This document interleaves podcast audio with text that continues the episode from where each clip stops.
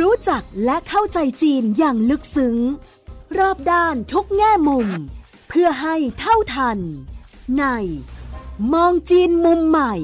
โดยโสภิต วังวิวัฒนาพบแขกรับเชิญกูรูผู้รอบรู้เรื่องจีนดร.ไพจิตร วิบูลย์ธนสารรองประธานและเลขาธิการหอการค้าไทยในจีน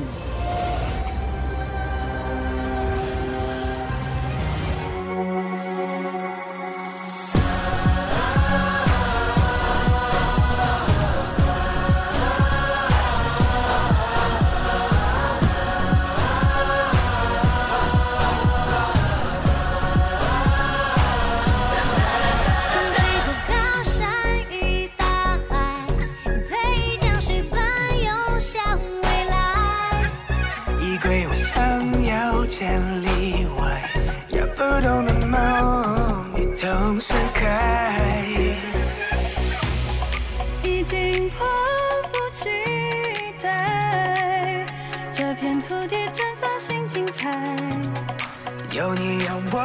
就有奇迹存在 Wow yeah 当你我的心有相同的节拍这一刻我们都拥有爱与你同在彼此信赖拥抱不必见外当你我的心有相同的节拍这一刻我们都拥有爱与你同在拭目以待寂寞点亮未来สวัสดีค่ะเริ่มต้นรายการวันนี้เราสร้างความคึกคักด้วยการเปิดเพลงที่เป็นธีมซองของการแข่งขันเอเชียนเกมส์2022นะคะหางโจวเกมส์หรือที่เรารู้จักกันอีกชื่อหนึ่งนะคะซึ่งก็จะเป็นการแข่งขันที่จัดขึ้นในช่วงวันที่28กันยายนนี้จนถึงวันที่8ตุลาคมค่ะเมืองเจ้าภาพก็คือหางโจวในประเทศจีนนะคะแล้วก็รอบนี้เนี่ยถือว่าเป็นครั้งที่3แล้วค่ะที่จีนได้มีโอกาสเป็นเจ้าภาพในการจัดการแข่งขันเอเชียนเกมส์ครั้งที่19แล้วนะคะครั้งแรกคือจัดที่ปักกิ่งในปี1990ครั้งที่2คือจัดที่กวางโจวปี2010แล้วก็รอบนี้คือหนที่3นี่เป็นการจัดซึ่งโดนพิษจากโควิด-19 ก็ทำให้เลื่อนมาจากปีที่แล้วนะคะและเดี๋ยวเรามีเรื่องที่เราจะมาคุยกันด้วยว่าทำไมยังถูกใช้ว่าเป็นเอเชียนเกมส์2022อยู่วันนี้เราจะคุยกันเรื่องนี้ค่ะว่ามันมีอะไรอยู่บ้างที่มากกว่าเรื่องของผลการแข่งขันกีฬาในฐานะที่จีนเป็นเจ้าภาพการแข่งขันกีฬาเอเชียนเกมส์ซึ่งนี่ก็เป็นอีกหนึ่งเวทีสำคัญในการที่จีนได้ประกาศตัวตนผ่านมหกรรมกีฬาในระดับระหว่างประเทศนอกเหนือไปจากโอลิมปิกซึ่งก็จัดมาแล้วทั้งฤดูร้อนแล้วก็ฤดูหนาวแล้วก็ยังจะมีอีกหลายเวทีที่จีนต้องการจะเข้าไปมีพื้นที่ในเวทีโลกด้วยดร.ไพจิตร วิบูลย์ธนสารรองประธานและเลขาธิการหอการค้าไทยในจีนจะคุยกันสวัสดีครับสวัสดีคุณโสภิตแล้วก็แฟนรายการทุกท่านครับก่อนจะไปถึงรายละเอียดเนื้อในว่ามีอะไรที่มากกว่าผลของการแข่งขันกีฬาบ้างเนี่ยเอาที่เรื่องของพศก่อนคนอาจจะกำลังงงๆว่าเอ๊ะตกลงจะเรียกว่าอะไรเอเชียนเกม2022หรือเอเชียนเกม2023หรือจะเป็นหางโจวเกมส์หรือยังไงนะคะมันมีที่มาในเรื่องนี้ยังไงคะเอเชียนเกมครั้งที่19เดิมเนี่ยกำหนดไว้ว่าจะจัดขึ้นนะในช่วงประมาณเดือนกันยายนนะของปี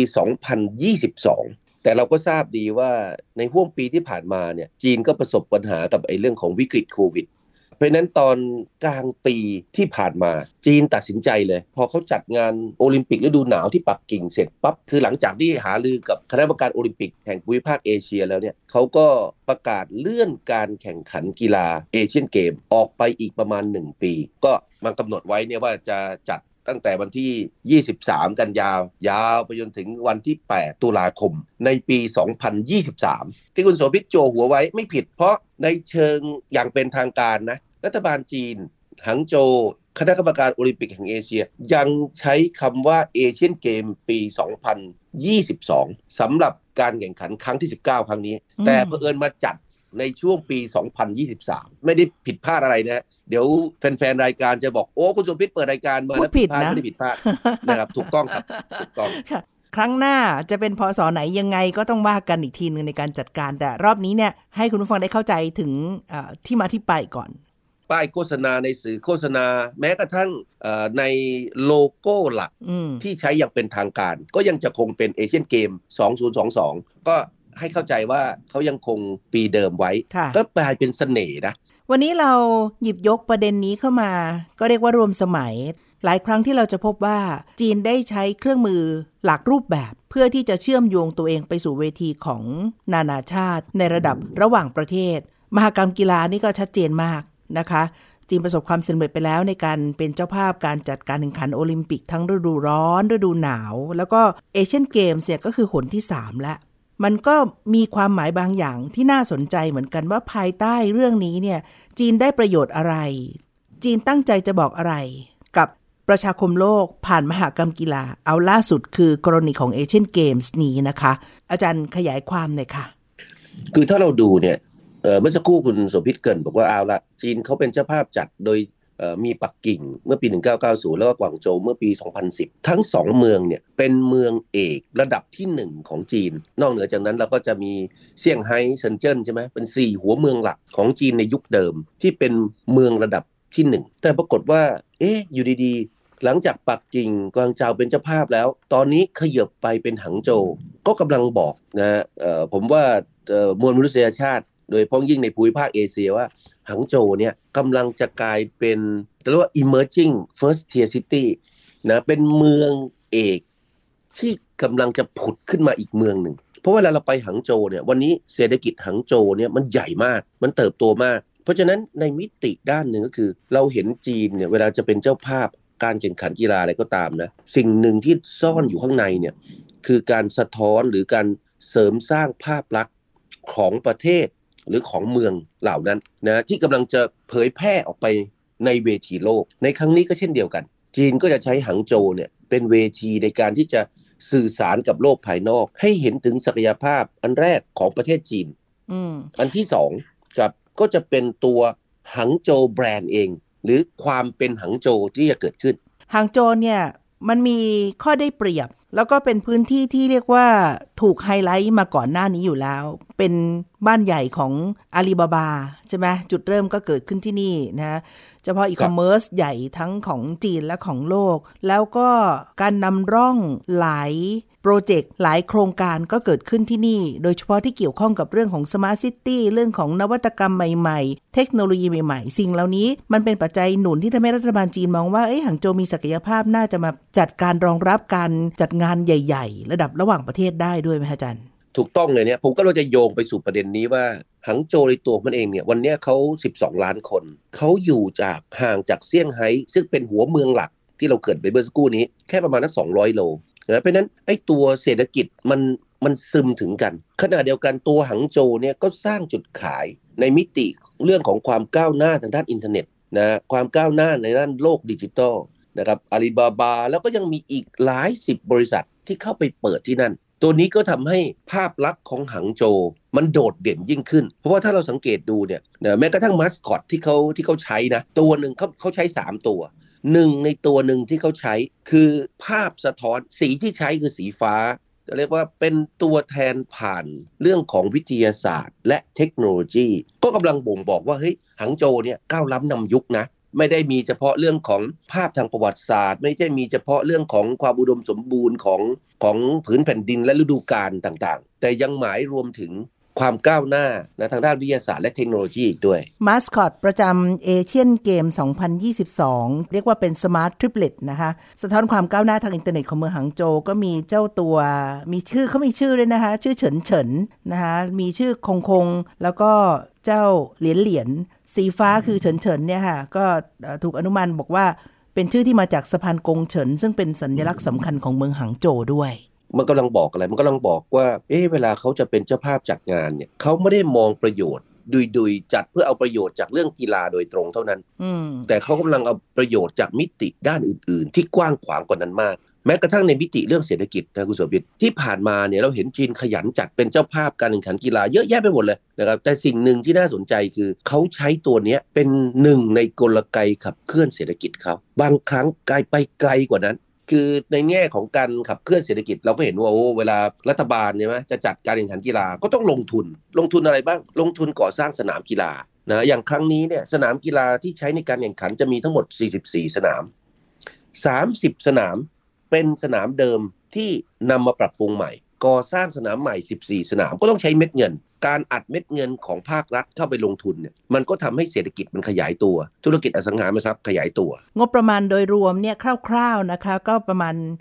1,400 ล้านดอลลาร์สหรัฐนะคะที่ถูกลงเอาไปในเม็ดเงินของการเตรียมเป็นเจ้าภาพในรอบนี้ค่ะอีกด้านหนึ่งที่น่าสนใจมากกว่าบางครั้งจีนใช้การแข่งขันกีฬาเหล่านี้เนี่ยนะเพื่อการแก้ไขปัญหาเลยนะไม่ใช่เพื่อกระตุ้นเพื่อขับเคลื่อนเศรษฐกิจผมจำได้สมัยที่จีนเขาปักกิ่งเนี่ยเขาเป็นเจ้าภาพโอลิมปิกฤดูร้อนตอนปี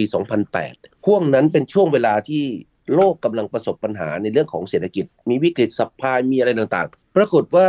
อุตสาหกรรมเหล็กในเมืองจีนโอเวอร์ซัพพลายหรือมีอุปทานส่วนเกินมหาศาลเลยเกิดอะไรขึ้นแล้วแม่นักออกแบบของจีนเนี่ยได้รับสัญญาณนะจากรัฐบาลมาบอกทำไงจะใช้เหล็กใช้อุปกรณ์ใช้ข้าวของใช้วัสดุที่เราผลิตขึ้นในเมืองจีนในระดับที่สูงถึงขนาดมีการเปลี่ยนแบบออกแบบสนามรังนกจนกระทั่งทำให้สนามรังนกกลายเป็นสนามที่ใช้โครงสร้างเหล็กที่ใหญ่และมากที่สุดในโลกเพื่อดูดซับอุปทานส่วนเกินที่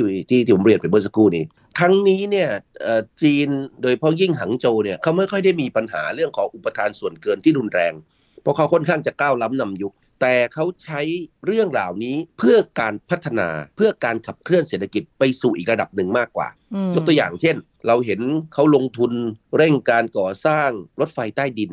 นะครับแล้วก็เชื่อมโยงรถไฟสายหนึ่งซึ่งเป็นสายใหม่นะครับไปเป็นเมโทรไลน์สาย19นะครับบางคนบอกฮะอะไรหังโจวนะครับเพิ่งทำรถไฟใต้ดินไม่กี่ปีเองทำไมมีตั้ง19สายเหรอไปตั้ง19สายทำนองนั้นเข้าใจผิดจริงๆแล้วไม่ใช่นะเขามีอยู่แค่ 4-5 สายเองฮะแต่ไอ้สายเนี้ยถูกเอาไปเชื่อมโยงกับเอเชียนเกมครั้งที่19เราได้ยินข่าวเราเคยคุยกันในรายการนะครับการลงทุนเรื่องของ Smart Expressway นะหรือว่าทางด่วนอัจฉริยะจากหังโจวไปยังหนิงโปเราได้ยินข่าวเรื่องของการลงทุนรถไฟความเร็วสูงที่เชื่อมต่อหังโจวกับเมืองบริวารในแถบนั้นก็เป็นมิติเรื่องของการลงทุนของภาครัฐหรือที่ถ้าในศัพท์เทคนิคก็เรียกว่าเป็นตัว G ตัว Government จะเป็นกลไกในการขับเคลื่อนเศรษฐกิจก็จะทำให้แน่นอนหังโจวก็ได้รับประโยชน์อย่างนั้นต้องพูดรวมๆไปว่า2ด้านเลยนะคะอาจารย์และคุณผู้ฟังค่ะอันหนึ่งคือพอกระตุ้นเศรษฐกิจอันนี้เศรษฐกิจก็มีหลายขาเป็นเศรษฐกิจที่เป็นเม็ดเงินได้จากการแข่งขันมาสคอตอุปกรณ์ข้าวของที่ระลึกอะไรต่างๆที่เชื่อมโยงอันนั้นส่วนหนึ่งอีกส่วนหนึ่งก็คือจำนวนของผู้คนที่จะหลั่งไหลไปในช่วงกิจกรรมสำคัญนี้ที่พักอาหารร้านอาหารโรงแรมอะไรต่างๆก็ได้อันนี้ส่งการคมนาคมขนส่งและยังมีการกระตุ้นเศรษฐกิจที่อาจารย์บอกเมื่อสักครู่คือพ่วงไปถึงเรื่องของการก่อสร้างสาธารณูปโภคพื้นฐานและการคมนาคมที่จะช่วยเอื้อซึ่งพอบวกกับนวัตกรรมมันก็จะมีความล้ำๆใหม่ๆบางอย่างที่จีนจะเอามาโชว์เช่นรถยนต์ได้คนขับหรือรถบัสรับส่งนักกีฬาหรืออื่นๆด้วยยังไงบ้างคะเนื่องจากหังโจวเขาก็มีโพสิชันว่าเขามีความก้าวล้ำนำยุคทางด้านอินเทอร์เน็ตทางด้านวิทยาศาสตร์เทคโนโลยีใช่ไหมเพราะฉะนั้นอะไรที่ใหม่ๆล้ำยุคล้ำสมัยนะก็จะถูกนำมาใช้เพื่อต้อนรับนักกีฬากรรมการเจ้าหน้าที่อาสาสมัครรวมทั้งสื่อมวลชนที่จะเข้าไปในพื้นที่และแน่นอนคนที่ได้รับประโยชน์อีกส่วนหนึ่งก็คือนักท่องเที่ยวจากนอกพื้นที่คนเหล่านี้เข้าไปก็จะไปใช้ชีวิตอยู่ในเมืองเหล่านั้นจับจ่ายใช้สอยใช้เม็ดเงินไอ้นี่ก็จะเป็นตัวกระตุ้นเศรษฐกิจในอีกมิติหนึ่งเหมือนกัน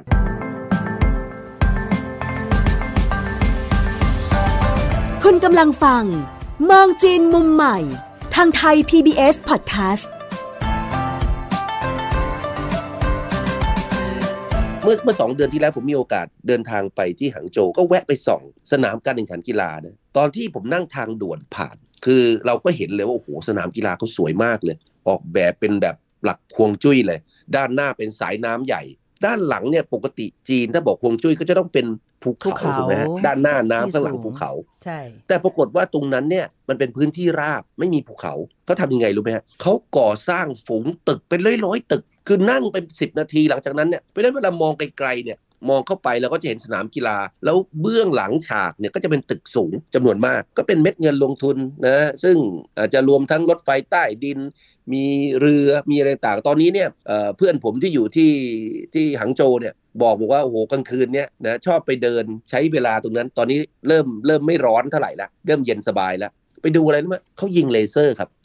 บริเวณสนามการแข่งขันตอนนี้เขามีการเรียกว่าทำเหมือนกับแสงสีเสียงนะก็เลยกลายเป็นสถานที่ท่องเที่ยวที่คนในท้องถิ่นหรือแม้กระทั่งนักท่องเที่ยวที่ไปเยือนหางโจวในช่วงเวลานี้เนี่ยได้ซึมซับบรรยากาศของเอเชียนเกมสนามหางโจวโอลิมปิกสปอร์ตเซ็นเตอร์หรือว่าสนามดอกบัวยักษ์เนี่ยนะคะความจุผู้ชมก็ได้มากกว่า 80,000 ที่นั่งเลยทีเดียวค่ะซึ่งก็จะเป็นที่จัดงานทั้งพิธีเปิดและพิธีปิดสำหรับหางโจวเกมส์ในรอบนี้ด้วยตอนนี้เพื่อรองรับเอเชียนเกมส์2022ถึงขนาดมีการสร้างเหมือนกับสร้างเมืองใหม่ขึ้นมาแล้วก็สร้างอีกหลายสิ่งหลายอย่างนอกเหนือจากตึกสูงข้างหลังที่จะไปเชื่อมเป็นห่วงจุ้ยด้วยแล้วเนี่ยมีอะไรที่น่าสนใจเกิดขึ้นอีกคะผมคิดว่าสิ่งหนึ่งที่จะเซอร์ไพรส์ต้องบอกว่าชาวเอเชียนะเพราะว่ามันเป็นเอเชียนเกมใช่ไหมใช่ก็คือจีนวางแผนจะใช้เอเชียนเกมเนี่ยเปิดตัวเงินหยวนดิจิตอลในเวทีระหว่างประเทศหลังจากที่เขาพลาดเป้าไม่ได้ใช้โอลิมปิกฤดูหนาวที่ปักกิ่งเมื่อปีที่แล้วในการเปิดตัวเงินหยวนดิจิตอลในเวทีระหว่างประเทศผมว่าเขาจะใช้กระแสครั้งนี้ครับเพื่อเปิดตัวแล้วมันก็จะทำให้เงินหยวนดิจิตอลเนี่ยว่าง่ายเป็นที่รู้จักแพร่หลายในวงกว้างมากขึ้นอีกเรื่องหนึ่งที่น่าสนใจก็คือการที่จีนได้ใช้ประโยชน์จากมหกรรมกีฬารอบนี้เนี่ยในการที่จะกลายเป็นกระแสชวนผู้คนให้หันมาสนใจเรื่องของสุขภาพเรื่องของความแข็งแรงการออกกำลังกายมันเป็นยังไงคะอาจารย์อันนี้เป็นกำไรทางอ้อมที่รัฐบาลจีนชื่นชอบมากนะคือระบบของจีนเขาเนี่ยระบบการสาธารณสุขเป็นบทบาทของภาครัฐเป็นหน้าที่ของภาครัฐเพราะฉะนั้นจริงๆแล้วถ้าเขาทำให้คนเนี่ยสามารถห่วงใยสุขภาพหันมาออกกำลังกาย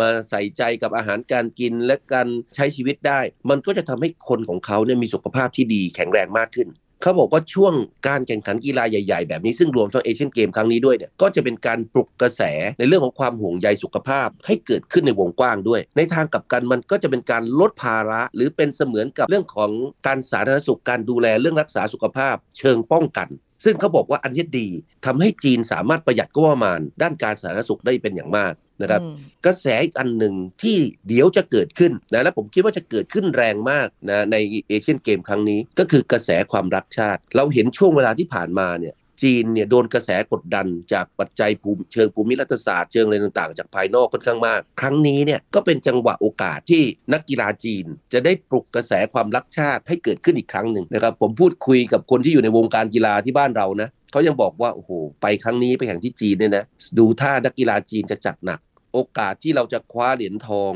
ในดินแดนมังกรเนี่ยนะจะยากยิ่งอันนี้ก็เป็นความท้าทายทุกๆเหรียญที่เกิดขึ้นนะในกีฬาเอเชียนเกมครั้งนี้เนี่ยผมคิดว่าจะได้รับกระแสชื่นชมจากพี่น้องคนไทยอย่างมาก ก็เชิญชวนพี่น้องคนไทยนอกจากคนจีนเขาจะมีปลุกกระแสความรักชาติของเขาเราเองนะก็สามารถปลุกกระแสความรักชาติไทยของเราเองให้เกิดขึ้นผ่านนักกีฬาเราได้ในการแข่งขันครั้งนี้ได้ครับอีกตัวนึงค่ะที่เรียกว่าน่าจะเกิดขึ้นมาแล้วก็เป็นพลังที่น่าสนใจสำหรับสิ่งที่จีนกำลังใช้อย่างต่อเนื่องไม่ได้เฉพาะแค่มหกรรมกีฬาก็คือเรื่องของซอฟต์พาวเวอร์การส่งออกหลายอย่างนะคะที่ผ่านมิติทางเชิงสังคมวัฒนธรรมอื่นๆเนี่ยนะคะก็เรียกว่าทำให้ชื่อชั้นของจีนก็ได้ถูกประทับตราเพิ่มขึ้นเป็นยังไงคะเวลาจะจัดการแข่งขันหรือกิจกรรมอะไรใหญ่ๆแบบนี้เนี่ยโอ้โหจีนเขาจัดเต็มเขามาทั้งระบบecosystem หรือระบบนิเวศทั้งหมดไม่ว่าจะเป็นเรื่องของงานออกแบบการก่อสร้างนะหรือไอ้ soft side อย่างเช่นเพลงเปิดที่เมื่อกี้เราได้ยินกันไป With You and Me เนี่ยนะมันก็เป็นการงัดเอานักร้องศิลปินดังๆมาจัดแสดงนะผมว่าเดี๋ยวอีกสักวัน2วันเราชมกีฬากันไปนี่ก็จะติดหูนะครับไอ้พวกนี้ก็จะเป็นซอฟต์พาวเวอร์ที่นำไปสู่กระแสความชื่นชอบนะในสินค้าในบริการต่างๆของจีนผ่านกีฬาเอเชียนเกมผมคิดว่าจีนจะพยายามทำให้โทนของซอฟต์พาวเวอร์ผ่านเอเชียนเกมครั้งนี้เนี่ยมุ่งไปสู่เรื่องของความสามัคคีความร่วมมือร่วมใจกันของผู้คนในภูมิภาคเอเชียนะครับอันนี้จะกลายเป็นประโยชน์จากมิติของซอฟต์พาวเวอร์ในระยะยาวที่จะเกิดขึ้นเพราะว่าถ้าผู้คนของเราประเทศต่างๆที่อยู่ในภูมิภาคสมัครสมานสามัคคีกันหันมามุ่งเน้นมิติของการพัฒนาให้เพิ่มมากขึ้นมันก็จะทำให้ระยะยาวเนี่ยเราได้ประโยชน์แทนที่จะไปมัวทะเลาะกันเอาไว้ง่าย เพลงของเอเชียนเกมส์รอบนี้นอกเหนือจากศิลปินดังที่เรียกว่าคือคนจีนเขารู้จักกันดีอยู่แล้วนะเป็นคนรุ่นใหม่เนี่ยก็เป็นศิลปินที่คนไทยรู้จักแล้วก็ในเอเชียรู้จักด้วยแจ็คสันหวังเนี่ยนะคะก็เป็นหนึ่งในคนที่ดึงเข้ามาจากกรุ๊ปของ GOT7 นะจากทางเกาหลีแต่ว่าเป็นศิลปินจีนเนาะแล้วที่น่าดีใจก็คือศิลปินไทยค่ะซึ่งไปสร้างชื่อเสียงโด่งดังอยู่ในเมืองจีนซันนี่เกวลินเนี่ยนะคะก็เป็นหนึ่งในศิลปินที่ปรากฏแล้วก็ได้ร่วมในการร้องเพลงเอเชียนเกมส์ที่หางโจวในรอบนี้ด้วยค่ะผมคิดว่าน้องเกวลินเดี๋ยวกลับมาเมืองไทยผมว่าจะได้รับเชิญไปนะออกงานนะต่างๆในเมืองไทยอีกมากเลยหลังจากนี้นะอาจจะยาวไปจนถึงแม้กระทั่งปีใหม่นะนะครับผมคิดว่าถ้ากระแสเอเชียนเกมมันดำรงอยู่ไปเนี่ยนะเราก็จะเห็นความสืบเนื่องในสิ่งต่างๆเหล่านี้ของมิติด้านซอฟต์พาวเวอร์ที่สามารถไปสร้างประโยชน์ได้ในหลายส่วนซึ่งก่อนหน้านั้นซันนี่นี่ก็เรียกว่าดังอยู่แล้วแล้วเวลากลับมาเมืองไทยทีไรเนี่ยก็จะปรากฏตามสื่อไทยอยู่เนืองๆอยู่แล้วนะคะแต่ตอนนี้คงจะได้เป็นที่รู้จักเพิ่มมากขึ้นพูดถึงซอฟต์พาวเวอร์อีกอันนึงที่ผมอยากจะแตะการแข่งขันเอเชียนเกมในครั้งนี้เนี่ยรัฐบาลจีนเขาหล่อหลอมกิจกรรมหลักๆของเขานะได้ดีมากเลยอย่างเช่นช่วงนี้นะเป็นช่วงที่เขาจัดเรียกว่า China Fashion Week หรือสัปดาห์แฟชั่นจีนนะครับที่กรุงปักกิ่งเขาจะจัดไปสิ้นสุดจนถึงวันที่22พอวันที่23เข้าเอเชียนเกมเอเชียนเกมจะยาวไปถึงวันที่8พอจบวันที่8เกิดอะไรขึ้นมั้ยเซี่ยงไฮ้เปิดงานเซี่ยงไฮ้แฟชั่นวีคนักท่องเที่ยวใครก็ตามนะมาวันนี้นะไปปักกิ่งลงมาเที่ยวหางโจวต่อเซี่ยงไฮ้โอ้โหได้เห็นบรรยากาศอะไรต่างๆของซอฟต์พาวเวอร์ของจีนในหลากหลายมิตินะครับอันนี้ก็เป็นความเก่งกาจของรัฐบาลจีนเขาเวลาเขาร้อยเรียงจังหวะเวลางานต่างๆนะครับแล้วที่สำคัญอย่าลืมนะมันเป็นช่วงเวลาที่ทับซ้อนกับงานหยุดยาววันชาติของจีนวันชาติซึ่งปีนี้ก็ครบรอบ74ปี1ตุลาคมนะฮะโอ้ยรับรองเลยนักกีฬาไทยนักกีฬาในภูมิภาคเอเชียไปครั้งนี้เนี่ยเหนื่อยแน่เลยเพราะคนจีนคงจะแห่แหนออกมาร่วมเชียร์เราเองก็ต้องเชียร์แต่หลายคนคงนะแฟนๆรายการคงจะเชียร์ผ่านจอทีวีนะครับเพราะว่าถ้าประเมินภาพแบบนี้ในช่วงเทศกาลวันหยุดวันชาติหรือวันหยุดยาวๆของจีนก็เป็นคำแนะนำสำหรับนักท่องเที่ยวต่างชาติว่าถ้าไม่ได้จองแต่ล่วงหน้าเนิ่นๆนี่ก็การไปก็ต้องไปเจอกับคลื่นมหาชนเนี่ยไม่รู้จะคุ้มกันหรือเปล่านะแต่ว่าเราจะเห็นภาพและคาดเดาได้เลยว่าความคึกคักความมีชีวิตชีวาในเมืองจีนเนี่ยในช่วงเทศกาลวันหยุดยาวรอบนี้ของวันชาติจีนเนี่ยไม่ธรรมดาแน่ๆเพราะว่าไปผนวกซ้ำด้วยเรื่องของเทศกาลการแข่งขันมหกรรมกีฬาที่คนทั้งประเทศคงจะคึกคักแล้วก็ลุ้นติดตามด้วยนะคะมีเกร็ดน่าสนใจคุณโสภิตคนในเมืองหางโจวได้รับอินเซนทีฟให้ออกไปเที่ยวนอกเมืองนะครับในช่วงการแข่งขันกีฬาคือทำเหมือนเป็นวันหยุดอะเพื่อจะเปิดโอกาสให้คนนอกเมืองคนจากต่างประเทศเข้ามาใช้ชีวิตในเมืองหางโจวเขาบอกคนเมืองหางโจว12ล้านคนเนี่ยควรใช้โอกาสนี้ออกไปเที่ยวเมืองอื่นไปเที่ยวต่างประเทศเพื่อทำให้การจราจรการใช้ชีวิตในเมืองหางโจวมันไม่หนาแน่นเกินไปอาจารย์ว่าจะมีคนออกไปอีกไหมหรือว่าเขาอยากจะอยู่ในเมืองตอนนี้ เพื่อนผมที่อยู่หางโจวเนี่ยนะครับแจ้งมาแล้วว่าเดี๋ยวหยุดยาววันชาติเขาจะมาเมืองไทยบางคนจะมา 1-5 บางคนจะมาตั้งแต่28 29เลยนะครับหลีกหนีช่วงหยุดยาววันชาติก็จะมาใช้ชีวิตอยู่เมืองไทยจำนวนหนึ่งพูดเรื่องนี้นึกได้มันก็เป็นช่วงคาบเกี่ยวที่เราเป็นช่วงเวลาเราเปิดเรื่องฟรีวีซ่าแล้วด้วยเนี่ยฮะอาจารย์จริงๆแล้วในส่วนที่เป็นประโยชน์เต็มๆทางอ้อมจากทางฝั่งเราตั้งรับแล้วก็ทำเชิงรุกซะให้ดีๆก็คือว่าจะรองรับและการจัดการยังไงเพราะว่าแน่นอนว่าฟรีวีซ่ามีผลต่อการตัดสินใจประมาณหนึ่งสำหรับคนจีนที่อยากจะเที่ยวในเมืองไทยแน่ๆหลังจากที่เรียกว่าอั้นมานานหลายปีทีเดียวนะฮะอาจารย์อยากให้รัฐบาลอยากให้หน่วยงานที่เกี่ยวข้องเนี่ยเตรียมคนเตรียมสภาพกำลังต่างๆให้มากเพียงพอเพราะผมเชื่อว่ากระแสเนี้ยจะทำให้มีนักท่องเที่ยวจีนเดินทางมาเที่ยวเมืองไทยเพิ่มสูงขึ้นมากอันนี้ก็จะเป็นประโยชน์กับเศรษฐกิจของประเทศไทยในอีกด้านหนึ่งเหมือนกันนะเราต้องมาร่วมมือกันนะครับเพื่อจะเป็นเจ้าภาพที่ดีในการต้อนรับนะพี่น้องชาวจีนที่จะมาเที่ยวเมืองไทยมาจับจ่ายใช้สอยช่วยเหลือเศรษฐกิจบ้านเรานะครับในห่วงเวลานี้เช่นเดียวกันครับและนี่ก็เป็นเรื่องที่เราคุยกันมานี้นะคะมีอะไรอีกหลายอย่างทีเดียวที่อยู่ภายใต้การเป็นเจ้าภาพการจัดการแข่งขันกีฬาเอเชียนเกมส์2022ของจีนที่เมืองหางโจวนะคะ ซึ่งสิ่งเหล่านั้นก็นอกเหนือจากเรื่องของผลการแข่งขันที่แน่นอนว่าทุกชาติที่ส่งนักกีฬาเข้าร่วมแข่งก็ต้องร่วมเชียร์ร่วมลุ้นกันอย่างเต็มที่รวมทั้งไทยด้วยซึ่งปีนี้เราก็มีนักกีฬาหลายคนที่เรียกว่าเป็นความหวังของประเทศร่วมกันค่ะนี่เป็นเรื่องที่เราคุยกันในวันนี้กับมองจีนมุมใหม่ทางไทย PBS Podcast ดร.ไพจิตร วิบูลย์ธนสารรองประธานและเลขาธิการหอการค้าไทยในจีนและดิฉันโสภิต หวังมีวัฒนาเราสองคนลาแล้วนะคะสวัสดีค่ะสวัสดีครับ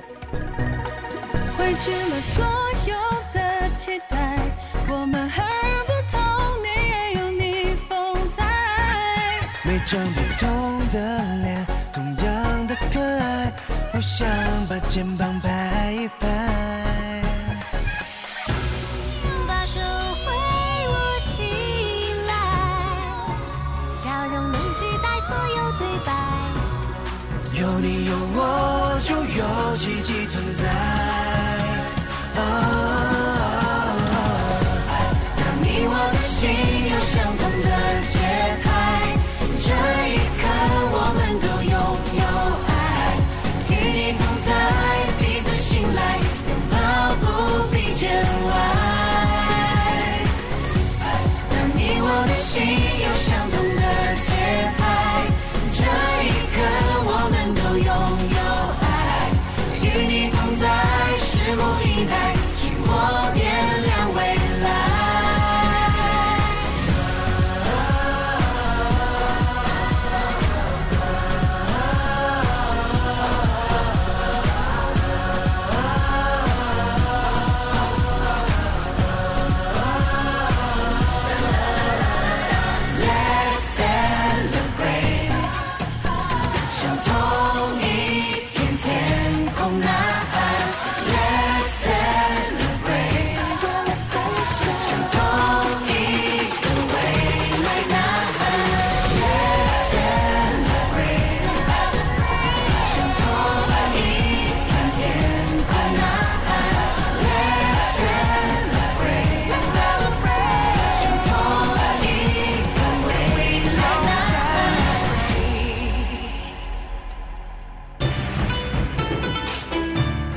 ฟังรายการมองจีนมุมใหม่ได้ทางเว็บไซต์และแอปพลิเคชันไทย PBS Podcast กดติดตามสื่อสังคมออนไลน์ทั้ง Facebook, Twitter, Instagram และ YouTube ไทย PBS Podcast ไทย PBS Podcast View the World via the Voice